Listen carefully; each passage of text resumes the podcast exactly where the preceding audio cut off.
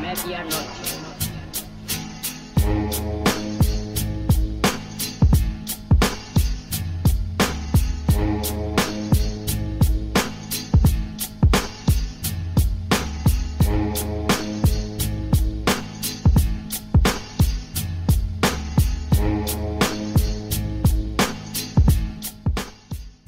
Bonsoir à tous en fonction du pays et de l'heure auquel vous nous écoutez. Bienvenue dans le quatrième épisode de la saison 5 de Bola Latina, le podcast 100% football latino de la rédaction de Lucarne Opposé. Aujourd'hui, au menu, on va s'intéresser à une question lancinante et qui revient même euh, assez régulièrement, celle de la distance qui s'est créée et qui ne fait que croître entre la sélection brésilienne et son peuple.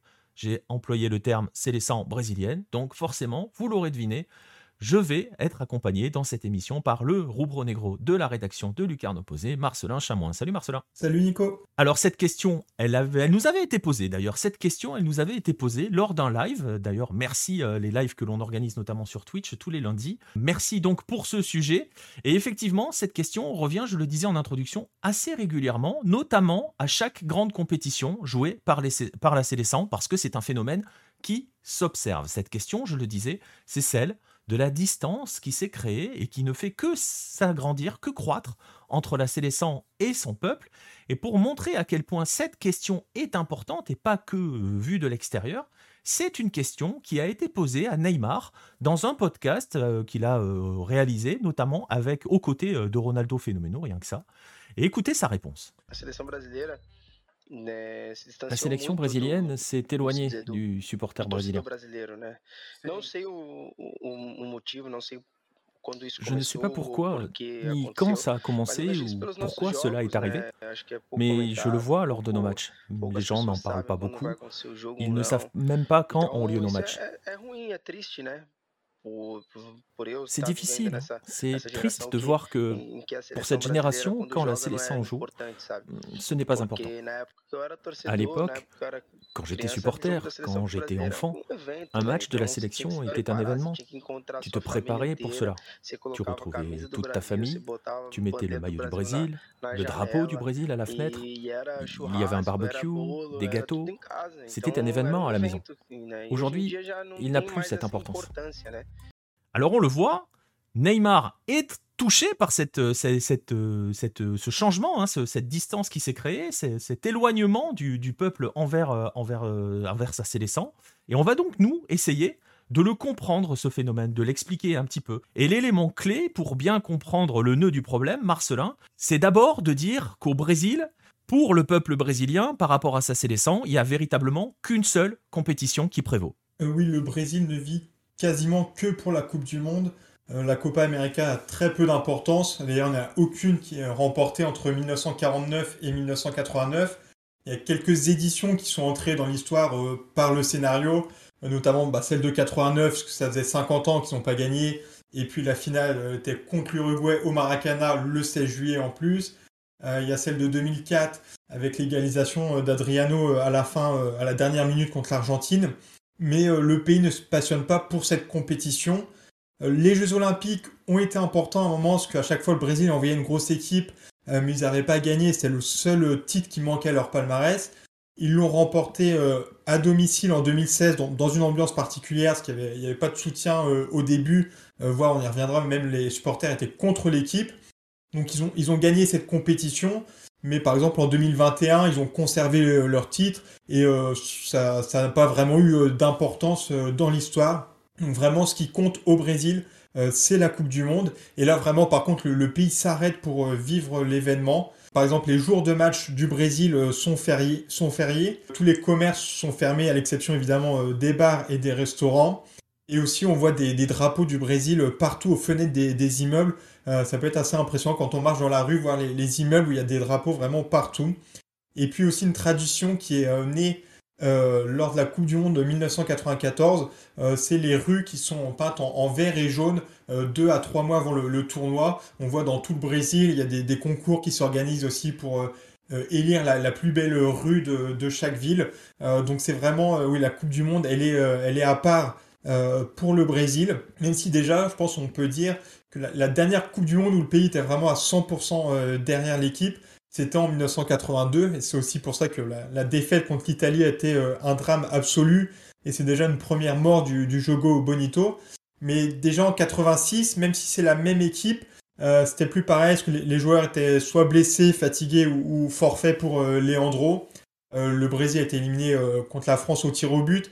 Zico et Socrates ont été énormément critiqués. Et ensuite, après cette élimination, le Brésil va vraiment entamer un virage défensif qui est symbolisé par le sélectionneur Lazzaroni et, et au milieu de terrain Dunga, avec une élimination en huitième de finale en 90 vraiment euh, sans émotion. Donc il y a déjà cette perte d'identité un petit peu du jeu brésilien. Puis ça va être rattrapé en, 94 avec, euh, avec le Brésil qui, qui, gagne la Coupe du Monde et Romario qui devient l'idole nationale euh, quelques mois après la mort d'Ayrton Senna, qui était devenu lui la véritable idole du Brésil. Donc c'était pour une fois plus un footballeur.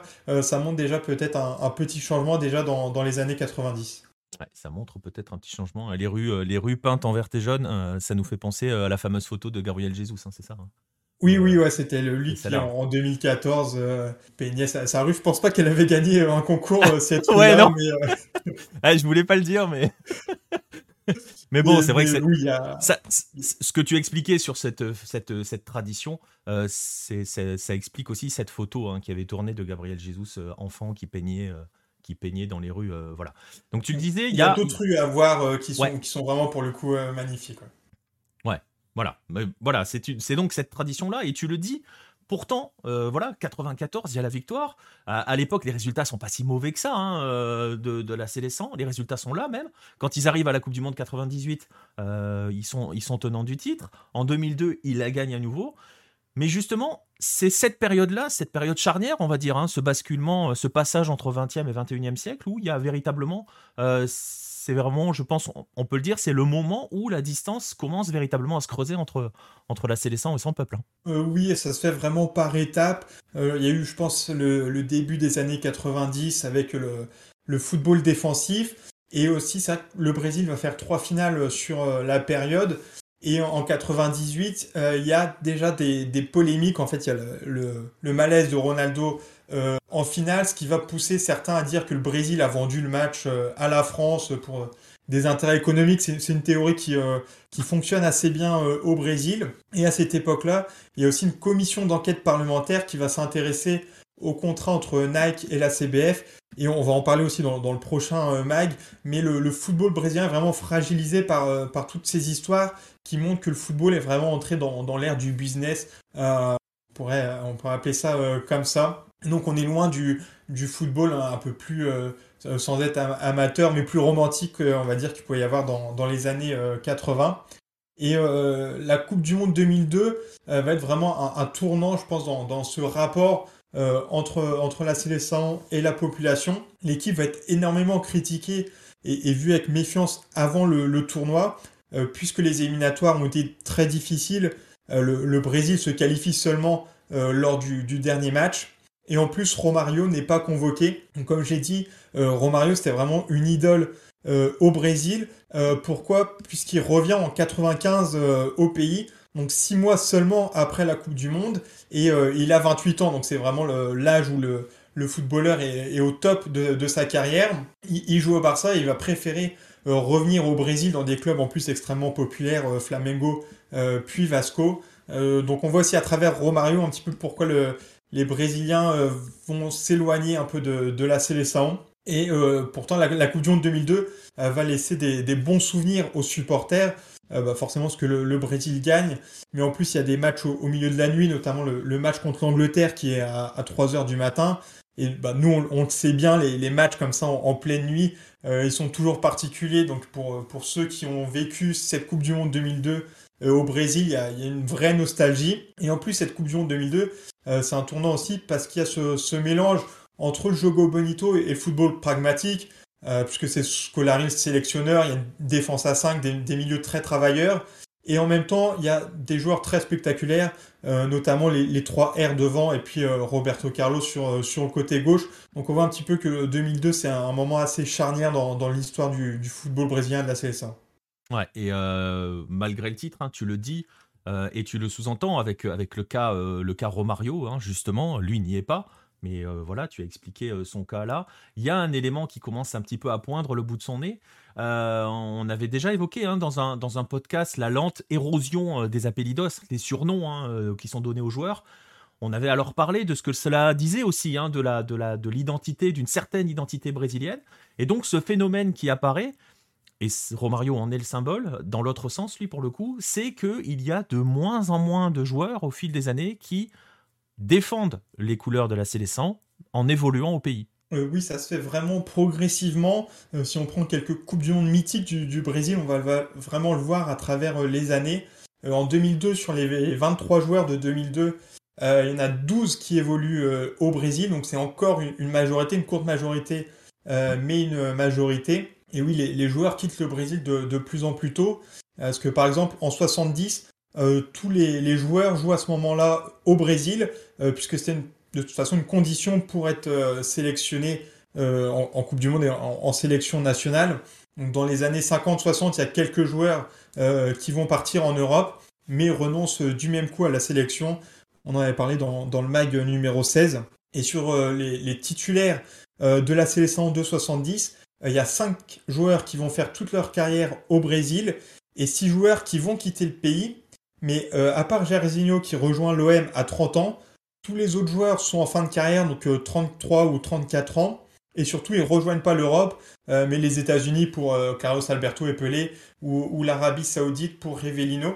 En 82, il y a déjà un changement, puisque Falcao et Dirceu sont convoqués, alors qu'ils jouent à l'étranger, Falcao à, la Roma et Dirceu à l'Atlético de Madrid. Donc c'est les, premiers joueurs euh, à être convoqué pour une Coupe du Monde alors qu'il joue euh, à l'étranger. Euh, même si en 1934 c'est un, petit peu particulier, mais la CBD qui convoquait les joueurs à l'époque était encore officiellement amateur, alors que tous les clubs avaient adopté le professionnalisme, sauf Botafogo. Donc la CBD va convoquer surtout des joueurs de Botafogo. Et ce qui montre un petit peu l'hypocrisie du, système amateur de l'époque, c'est que la CBD va aller euh, chercher des joueurs, euh, va les payer et leur proposer un contrat, donc notamment euh, Luis Luz qui jouait à Peñarol et, Patesco qui était au national, donc en, Uruguay également. Ils vont payer ces joueurs pour qu'ils jouent la Coupe du Monde, donc qu'ils jouent à l'étranger, même si finalement ils sont sous contrat avec, avec la CBD. Donc on peut dire que Falcao et Dirceu, c'est vraiment les, premiers joueurs étrangers entre guillemets, à, jouer une Coupe du Monde avec le Brésil. Et si pareil, on prend les, titulaires de, de, 82, on a cette fois 9 titulaires euh, qui vont jouer à l'étranger. Et surtout, la grosse différence par rapport à 70, c'est qu'il y en a 8 euh, qui vont jouer en Europe. Il y a juste Oscar qui va jouer au, New York Cosmos et, au Japon. Mais sinon, tous les joueurs euh, vont jouer en Europe. Et la plupart partent après 30 ans. sauf Toninho et, Falcao à 28 et 27 ans, qui rejoignent la Roma. Sinon, c'est encore des, des trentenaires qui font leur carrière au Brésil. En 1994, euh, on a 8 titulaires qui vont jouer en Europe et 3 au Brésil. Et là encore plus important, il y a 10 des titulaires qui vont jouer en Europe. Et un départ qui se fait beaucoup plus tôt cette fois, euh, plutôt vers 24-25 ans. Il y, a, Zigno, la seule exception qui, euh, va jouer au Japon en, début de carrière et qui fait une pige à Miami en fin de carrière.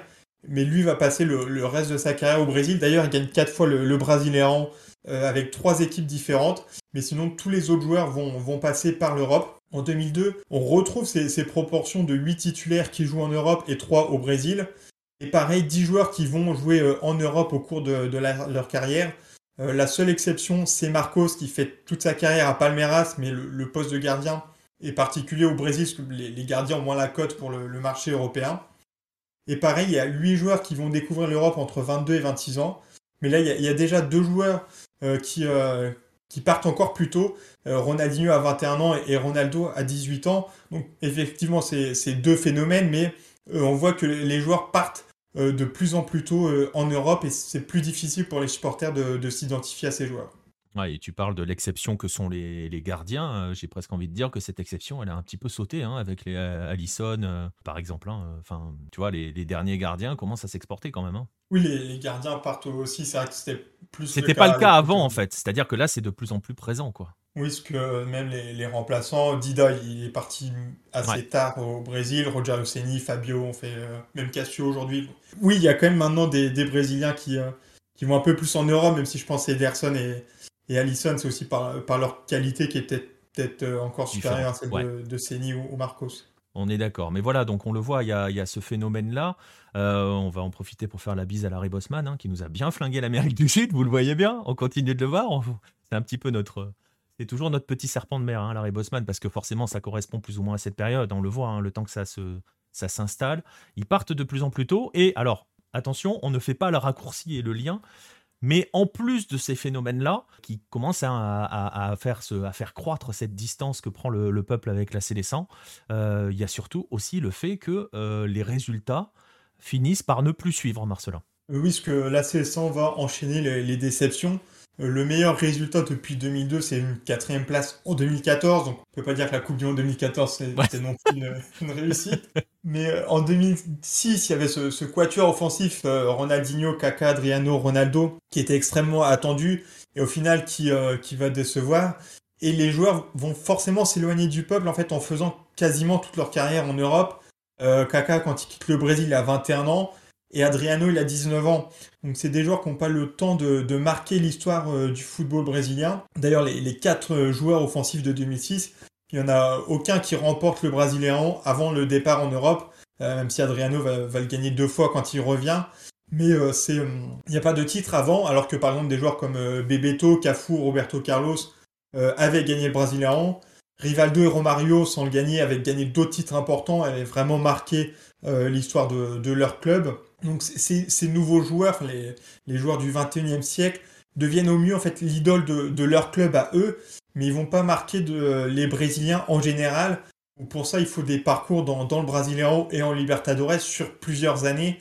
Euh, par exemple, Gabriel Jesus, il, a été exceptionnel avec Palmeiras, mais il reste qu'un an. Euh, il gagne le Brasileiro, mais après, il n'a pas le temps de faire la Libertadores. Donc, euh, il n'a pas le temps de devenir vraiment une idole au Brésil et c'est se limite à Palmeiras. Donc on peut dire que la sélection s'est européanisée au niveau du, jeu pratiqué, mais aussi au niveau des, joueurs qui ne euh, représentent plus euh, le Brésil.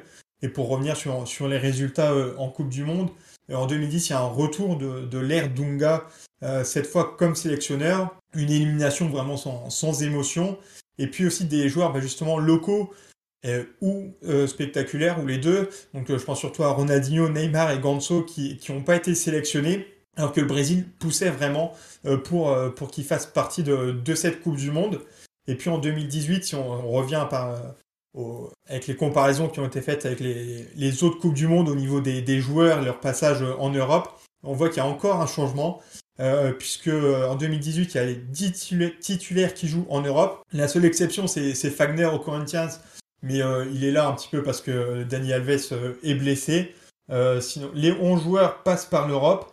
Alors, Allison, tu en parlais, il rejoint la Roma à 24 ans, donc en, 82, c'était très tôt, 94, c'était l'âge.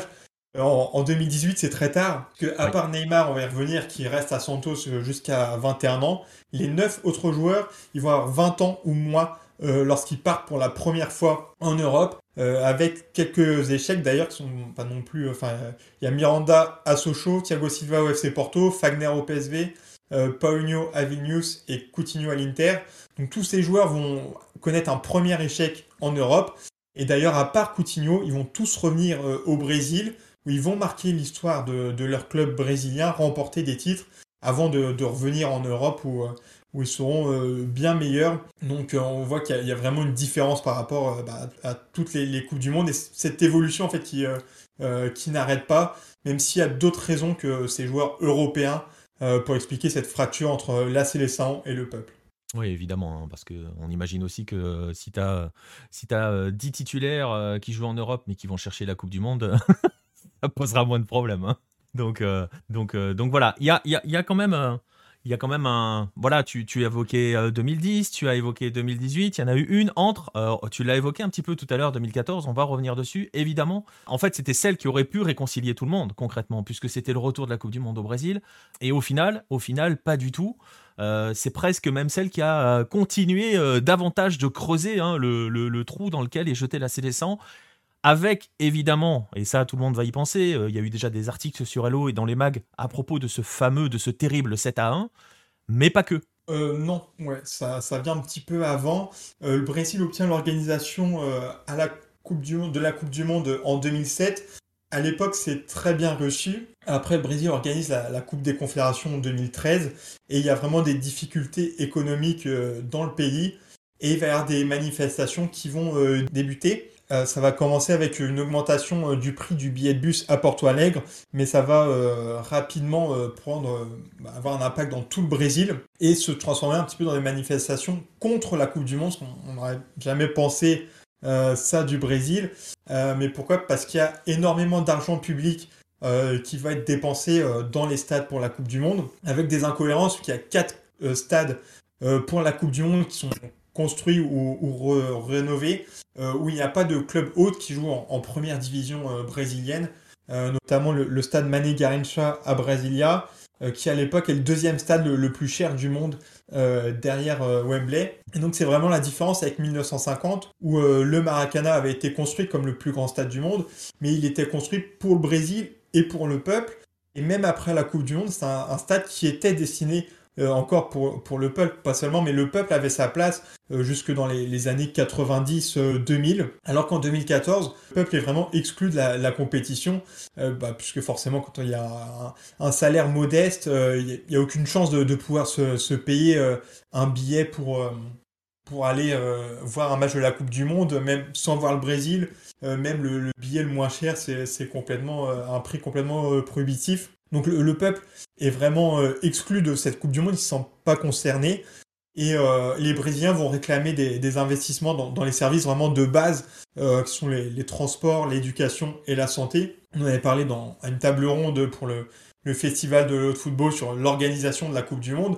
Et finalement, ça veut aucun intérêt pour, pour les Brésiliens. En fait, ils n'étaient pas vraiment contre euh, la sélection, mais contre les investissements publics euh, pour le football. D'ailleurs, à l'époque, Neymar a soutenu publiquement euh, ces manifestations, et à l'inverse, le public soutenait aussi dans, les stades lors de la Coupe des Confédérations le, Brésil.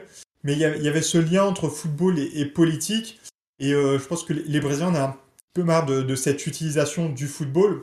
C'est quelque chose qui a longtemps euh, était fait. On pense évidemment à, la dictature, euh, on en avait parlé dans, les MAC 10 et 15 pour 70, euh, mais les gouvernements démocratiques ou plus démocratiques l'ont fait aussi. Donc je pense que les Brésiliens en avaient vraiment marre de, cette manipulation des gouvernements qui vont utiliser le, football pour se mettre en avant ou pour faire oublier les problèmes du pays. Et, justement, par rapport à cela, c'est intéressant parce que c'est ce qui a en, toile de fond, hein, tu le dis, cet entremêlement entre les, gouvernements qui utilisent le football et justement et le football, le peuple commence à en avoir conscience. On est quand même dans un mouvement de fond d'une entrée. c'est ce que l'on voit un petit peu dans tous les pays. Ce que je veux dire par là, c'est que la critique du foot business, de ce que devient le football, on l'a eu partout. Et là, on a presque l'impression de se dire que 2014, c'est véritablement là où ça éclate. Enfin 2014, c'est la Coupe du Monde, mais ça démarre avant, hein, tu viens de l'expliquer. Voilà, c'est un peu le moment où le Brésil se dit, mais attendez, euh, c'est plus notre football là que vous venez installer chez nous. C'est ça en gros concrètement. Oui, oui, ça, a commencé vraiment avec euh, les, je pense les, stades où, il y ça. De, logique, mais euh, ça va, ça va, oui, ça va monter jusqu'à la Coupe du Monde. Et même après, ce que le, en fin 2014, il y a le scandale Lavajato, donc qui prouve un, schéma de, corruption qui, c'était pas une, grande nouvelle, euh, c'est suspecté depuis longtemps. Mais là, il y a, des preuves. Et 10 des 12 stades de la, Coupe du Monde euh, vont faire l'objet d'enquêtes pour corruption. Donc, c'est vraiment, ça touche tout le, tout le Brésil et toute cette Coupe du Monde. Donc, avec un schéma qui était assez simple au final, euh, parce que les entreprises en charge des travaux, donc notamment Odebrecht, qui était au, cœur de, ce scandale, faisaient des, surfacturations. Et avec cet argent, ça finançait des hommes politiques ou des dirigeants de football. Donc non seulement le, peuple est écarté de la Coupe du Monde, mais en plus c'est une victime directe de, cette corruption, euh, puisque c'est l'argent public qui, euh, est utilisé euh, pour les stades qui, est détourné. Et après, bah, entre-temps, il y a eu la, Coupe du Monde en elle-même, parce qu'on voit la, corruption, mais sur le terrain, ça s'est très mal passé. Évidemment, il y a eu ce, 7 à 1. Et d'ailleurs, maintenant au Brésil, c'est le 7 à 1, c'est une expression pour parler justement de ce Brésil qui, va mal, de cette corruption. Et il y, a un changement en, 2014, avec cette telle défaite, en fait, on voit pour la première fois, je, pense, les, Brésiliens qui se moquent de, la sélection. Avant, quand il y avait une élimination, c'était soit de la tristesse, soit, de la colère. Mais il n'y avait pas cette moquerie. Et donc là, ça, marque vraiment, je, trouve, un, tournant dans, ce rapport entre la sélection et le, Brésil. Et pour revenir à la, politique et, au scandale de, de Lavajato, ça va amener la destitution de, Dilma Rousseff. Et, au Parlement, le, vote euh, pour cette destitution va être public. Et après les huit premiers votes, il y a un score de 7-1 en faveur de, la destitution. Donc euh, les, Brésiliens vont beaucoup en parler. Ça montre aussi la, chute de, de la Célestin. Mais ça va être repris, quoi, du coup. Enfin, le, fameux 7 à 1 devient. Hein. et l'expression du, du 7-1 revient encore euh, cette fois contre, contre Dilma. Mais cette corruption, elle touche en plus pas seulement les hommes politiques, euh, mais aussi les, dirigeants de, la CBF, donc la, Confédération brésilienne de football. Il y a quand même trois présidents qui vont être destitués pour corruption. Et en plus, l'entité est si corrompue qu'il n'y a pas d'espoir en fait que, ça change, puisque euh, même si les, noms vont, changer, le système reste, le même. Il y a eu des, articles sur, le site déjà pour, parler de, cette corruption. Mais c'est un peu tout ça aussi euh, qui explique le ras-le-bol des, Brésiliens. Et en plus, la CBF après 2014, euh, va nommer un nouveau sélectionneur qui, ferme le jeu et qui n'en produit pas. Dunga, donc c'est encore un, retour en arrière. Et les, les Copa Américains en 2015 et, 2016 sont complètement ratés. Et ça, participe forcément. Enfin, le, Brésil ne se rattrape pas de 2014 avec les, deux Copa Américains suivantes. Ouais, on l'avait vu hein, quand on avait été en 2019. Hein, le, le fait que le peuple brésilien avait une certaine résignation face à la corruption, même si ça gardait de la colère. Hein. Je me souviens de quelques voyages euh, assez, euh, avec des débats assez animés hein, dans la voiture euh, avec certains chauffeurs quand on était, euh, euh, au Brésil. Donc voilà, on le voit, il y a aussi tout un contexte, il y a aussi, euh, j'ai presque envie tout un, réveil populaire aussi par rapport à, ce que devient le football, à ce que devient, à ce qui est devenu la société brésilienne. D'ailleurs, tu parlais du scandale Lavajato, je ne sais pas si tu l'as vu, mais je vous conseille le, la série sur Netflix au Mécanismo qui est très intéressant. Je ne sais pas si tu as vu cette série. Euh, J'avais commencé, mais euh, je ne suis, pas, suis pas rentré dedans, du coup, non, j'ai pas. Eh ben voilà, moi je suis allé au bout. C'est une des rares où je suis allé au bout, alors voilà, je le dis. mais voilà, mais bon, tout ça pour dire que voilà, y il y avait tout un contexte politique, tout est arrivé euh, se mélanger en même temps. Et euh, on va revenir un petit peu, un petit peu sur le terrain, quoique pas forcément, parce que tu l'évoquais tout à l'heure. Il y a l'exode massif des joueurs qui sont, euh, enfin l'exode massif, l'exode des joueurs vers l'Europe. Mais il y a aussi un autre phénomène, c'est que la sélection, elle aussi, choisit, presque envie de dire, de prendre ses distances avec, son, avec son peuple. elle, elle va aussi quitter la, rue, elle va aussi quitter le pays. Euh, oui, c'est ce qui est euh, plus surprenant, mais même plus, plus choquant, je trouve encore, parce que, que les joueurs partent en Europe, on peut comprendre. Mais la CSA ne joue plus non plus au Brésil. Euh, donc j'ai calculé sur les 77 matchs amicaux du Brésil après la Coupe du Monde 2010. Il y en a 16 qui ont eu lieu aux États-Unis, 28 en Europe, dont 10 en Angleterre, 5 au Moyen-Orient, 5 en Asie de l'Est, 8 à d'autres endroits dans le monde, et seulement 15 au Brésil, donc ça représente moins de 20% des amicaux de la sélection qui vont avoir lieu dans le pays. Et pourquoi? Tout simplement euh, parce que la, CBF récupère plus d'argent en, jouant à l'étranger. Donc les Brésiliens sont privés de, la sélection, notamment à Rio où il y a un seul match amical euh, sur la période qui va avoir lieu au Maracana. C'est celui pour la réinauguration du stade. Donc là, ils l'ont mis au Maracana. mais sinon, euh, celui-là, ils l'ont mis quand même. Mais sinon, c'est le seul. Et même en, éliminatoire, le, prochain match contre le Chili, ça va être au Maracana, puisqu'à Salvador, il y a des restrictions euh, sanitaires. Mais ça va être le premier match éliminatoire au Maracana depuis 2008. Donc si euh, les, les Carioca veulent voir la Célestin, il y a eu juste la, la Coupe du Monde, même pas la Coupe du Monde, parce qu'ils n'ont ils ont pas joué au Maracana, mais la Coupe des Confédérations ou les, les Copa América. Mais, mais sinon, ils n'ont plus l'opportunité de, de voir la CSO, ce qui était impensable même dans les années 80-90 euh, euh, encore. Donc on voit, en 2018, il y a eu encore eu ce, débat sur la fracture entre le, la CSO et, le peuple, avec des, faits, euh, notamment les jours de match qui étaient plus fériés, et aussi il y avait peu de rues qui étaient décorées en, jaune et vert, c'était vraiment une tradition qui s'est perdue. Et donc il y avait des articles de presse qui, s'intéressaient à, cela, avec surtout comme raison avancée, bah, dont on a parlé, euh, le 7-1, la corruption et le manque d'identification euh, à l'équipe, parce que les, Brésiliens restent passionnés par, euh, le football. ils suivent évidemment leur club, mais aussi tous les autres clubs, le, le Brasileirão, la, la, Libertadores. des compétitions qui sont très suivies. Donc c'est vraiment limité à la Seleção où là elle est suivie que quand il y a la Coupe du Monde. Ouais, ouais, parce que c'est important, euh, important de le préciser. hein, euh, de toute façon, si vous suivez le football brésilien, euh, que ça soit sur Halo ou pas, si vous voyez des matchs, les stades ne sont pas vides. Hein. Bien au contraire, ils sont, ils, voilà, ils attirent les stades pour les clubs attirent encore toujours du monde. Et j'ai envie de dire, nous on l'a vécu sur place, on parle tout quand même on l'a vu, hein, qu'il y avait une division, que c'est compliqué pour le public et la cote d'amour de la Sélection, mais euh, la Copa América 2019 avec public au Brésil, euh, les matchs du Brésil, euh, il y a du monde. Hein. ça s'est pas fait à huis clos. Hein. Le, Brésil-Argentine de la demi-finale ou la finale, les stades étaient pleins et il y avait de l'ambiance. voilà. Hein. Donc attention, il y a quand même. Il y a quand même les gens, le, Brésilien ne se détourne pas du football, il se détourne de sa sélection, on le dit. Et on va, on va revenir sur ce qui a fait le début de, de, ce podcast. On a passé un extrait de Neymar qui est sans le vouloir ou pas, je sais pas trop, un petit peu le, symbole hein, de ce Brésil et de cette sorte d'incompréhension qui, qui, qui, se noue hein, entre les joueurs, euh, la sélection d'un côté et le peuple de l'autre. On est quand même obligé d'évoquer un petit peu son cas. Lui, à la base, on sait qu'il divise, hein, que sa, sa façon, euh, le, personnage Neymar divise. Mais d'un autre côté, Neymar, en, en il est quand même bien seul aussi. Hein. Je pense qu'une autre raison de, cet éloignement, c'est l'absence de crack derrière Neymar. Que la sélection n'a pas toujours fait rêver de manière collective, mais il y a toujours eu dans ses rangs plusieurs cracks, des joueurs qui vont vraiment faire euh, rêver les supporters. Et dans les années 2010, il y a des très bons joueurs, mais pour moi, il y a un seul vraiment dans la définition du crack qu'on entend au Brésil. Il y a vraiment que Neymar.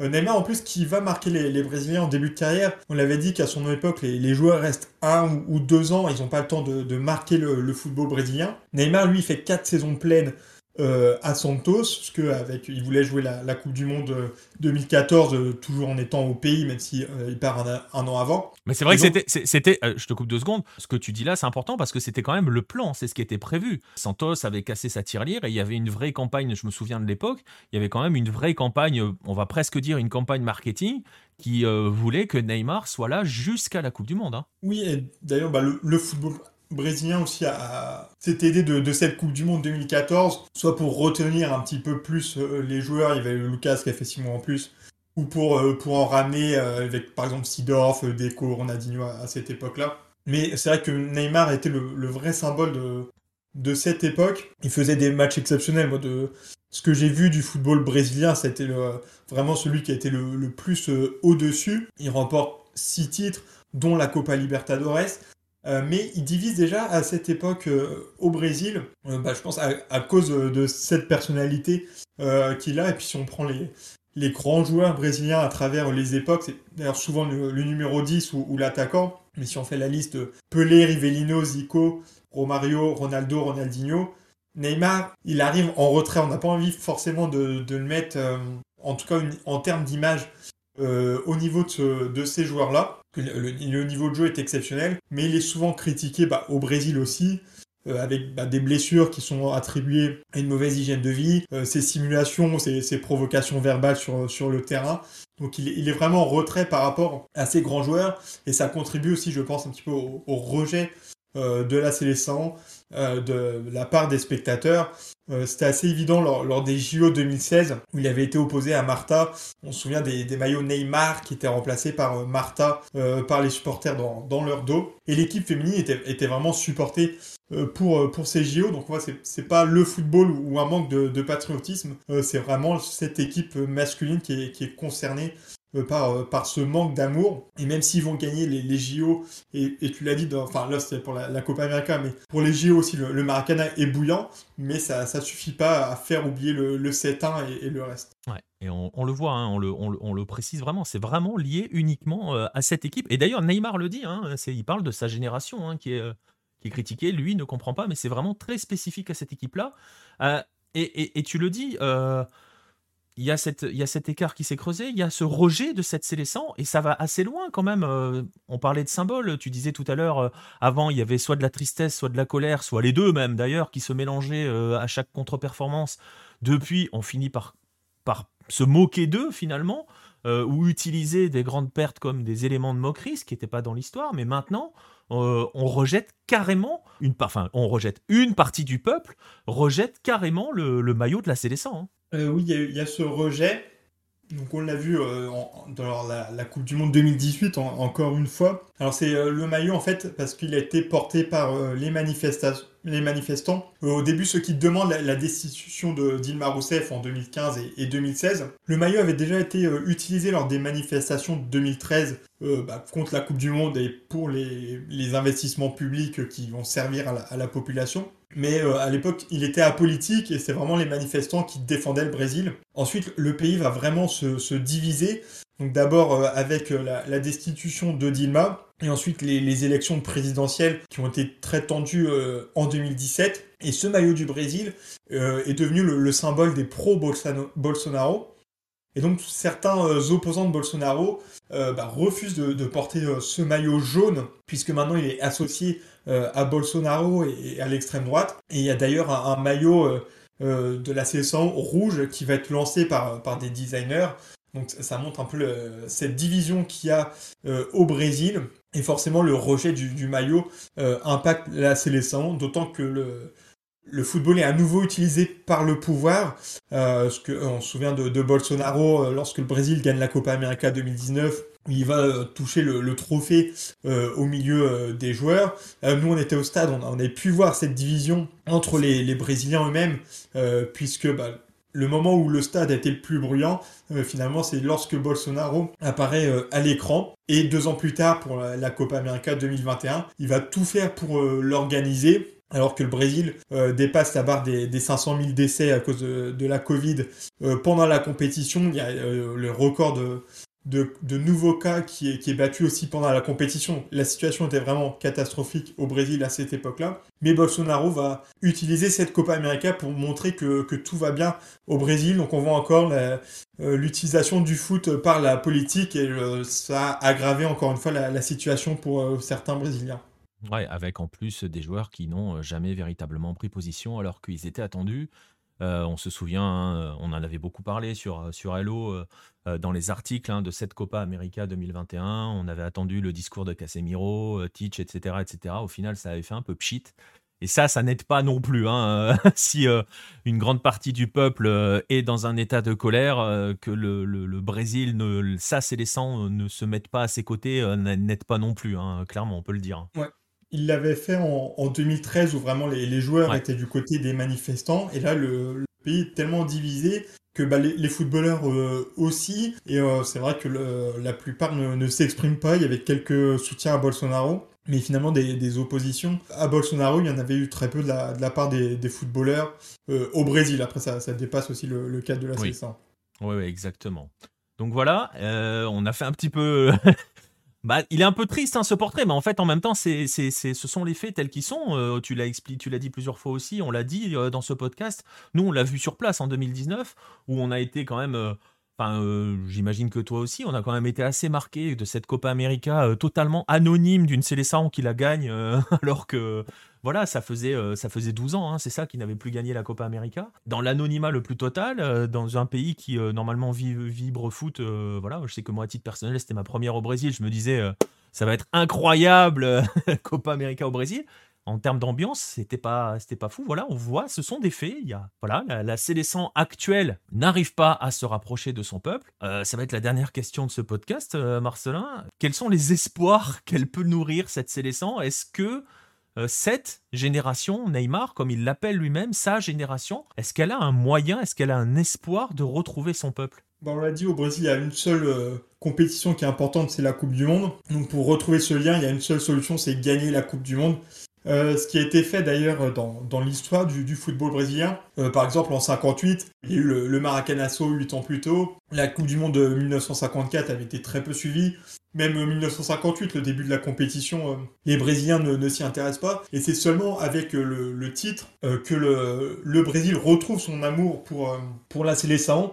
D'ailleurs, j'ai l'impression que c'est assez unique dans, l'Amérique du Sud, ces, ces périodes de, moments plus difficiles entre le, peuple et, et, la sélection, même si dans d'autres pays, il y, a, des périodes de disette. Mais ce, ce manque d'amour qui peut se retrouver dans, dans l'histoire, qu'on a parlé aussi de, de 70, où il y avait une partie de la population qui ne soutenait pas le, Brésil au début à cause de, la dictature et de, l'utilisation euh, du football par, par, le pouvoir. Finalement, ils gagnent avec euh, un jeu incroyable et ils se réconcilient. Ça a été le cas aussi en 94 quand le, football brésilien s'européanise ou en 2002 après les, scandales de, la CBF. Donc on voit même dans l'histoire, c'est vraiment euh, le fait de gagner une Coupe du Monde qui, permet de retrouver ce lien donc pour 2022, c'est la même chose, même si les mots sont tellement profonds, les, les causes finalement assez euh, diverses, euh, que je suis pas sûr que même une victoire de 2022 euh, serait suffisante pour, pour retrouver ce lien avec cette génération qui est représentée par, par Neymar. Je pense qu'il va peut-être falloir d'autres d'autres joueurs et, et, vraiment attendre encore un peu pour retrouver ce qui avait eu lieu par exemple euh, avec la génération de 1950, où même si le, le Maracanazo c'est une génération qui était euh, adorée, et ensuite le Pelé Garincha ou, l'époque euh, Zico Socrates. La solution c'est la Coupe du Monde 2022, mais je suis même pas sûr que ça soit le, une solution euh, suffisante. Ouais, d'autant qu'on ne l'a pas évoqué, mais euh, le Brésil de Tich n'est pas un Brésil euh, Jogo Bonito non plus. Hein. Donc voilà, si on veut retrouver, en fait, il faudrait que ce Brésil-là retrouve ses racines, même jusqu'à son jeu, en fait, hein, concrètement. Hein. Je pense que, je pense que s'il jouait à véritablement comme une équipe brésilienne, comme tu le disais tout à l'heure, sur l'esprit romantique, peut-être que, que le peuple brésilien a, encore envie de son Brésil romantique, en fait. Il n'arrive pas à faire le deuil de son Brésil romantique. Il y a peut-être de ça aussi. Peut-être que s'ils arrivaient à gagner une Coupe du Monde en jouant à la romantique, là, ils gagneraient, euh, ils retrouveraient leur peuple. Quoi. Oui, après, dans le football d'aujourd'hui, ça. Voilà. est difficile de, gagner en, faisant un jeu comme euh, était pratiqué à l'époque, même si du coup 2002 c'est un petit peu le, le, bon juste milieu, on va dire, parce qu'il y, a un football moderne et, efficace, mais en même temps il suffit, enfin il n'y a pas besoin de toute l'équipe, mais si tu as quelques joueurs qui, vont t'amener ce, ce, frisson, tu as envie de regarder le match pour ces joueurs, euh, ça, ça peut suffire. Mais là, à part, par Neymar, aujourd'hui, il y a il n'y a pas grand joueurs qui vont te, te faire lever de, ton canapé. Ouais, c'est ça. Il va nous manquer des joueurs frissons, des joueurs euh, très brésiliens. Euh, voilà, vous avez euh, eu cette vue d'ensemble, vous avez des éléments pour essayer de commencer à comprendre à quel point, Marcelin venait de le dire hein, dans l'une de ses, de ses dernières phrases, le mal est profond et va être très très difficile. La, distance va être très difficile à raccourcir pour ce en tout cas pour cette génération-là, hein, c'est ce que vient de dire Marcelin. On va, on va espérer que probablement la, que la prochaine génération soit capable de retrouver ce lien avec son peuple. Et je pense, par rapport à l'interrogation que tu avais sur les autres sélections sud-américaines, je vois pas d'exemple non plus de peuple qui se coupe de sa, qui se coupe de sa sélection. Tu parlais de période de disette, ils en ont tous connu. Euh, très souvent, euh, ça suscite plus de la colère que du, euh, de la distanciation. Hein. donc, mais voilà, c'est ici que c'est ici qu'on va on va, on va conclure euh, ce podcast spécial euh, Brésil et euh, donc cette, cette, ce lien que la CDC a perdu avec son peuple.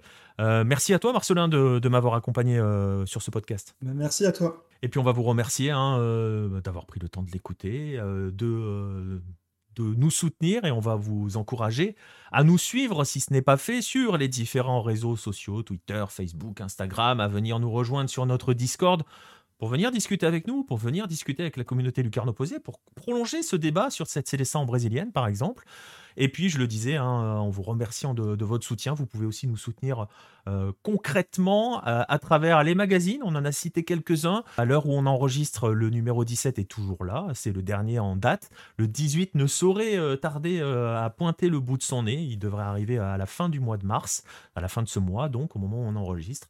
Et puis, je le disais, euh, d'autres moyens de nous soutenir, euh, notre maison d'édition, les livres, dont deux écrits par le monsieur qui vient de m'accompagner ici, euh, le, la biographie de Garincha. Et le tout dernier en date, hein, Primera Bola. Justement, Marcelin vous a évoqué l'époque des années 30 et de, de 1934 et de l'hypocrisie du professionnalisme de l'époque. Si vous voulez découvrir comment, et, ça rejoint un petit, peu, on parle de lien entre le Brésil et le peuple, ben justement, comment le peuple brésilien s'est accaparé le football pour le faire devenir euh, football? J'ai pas l'accent, hein, je suis désolé, mais Marcelin, tu m'excuseras. Tout sera dans, dans, Primera Vola. Donc voilà, ça, ce sont les deux livres écrits par Marcelin Chamoin aux éditions Lucarne Opposé. Et le dernier livre, c'est Léonce Caminos, le livre euh, sur Marcelo Bielsa. Voilà, on va vous laisser ici. Merci à tous de continuer à nous suivre sur, euh, le, je disais, sur les différentes plateformes. On va vous souhaiter une bonne fin de journée ou un bon début de journée en fonction de l'heure à laquelle vous nous écoutez. Et on vous dit à très bientôt, les amis.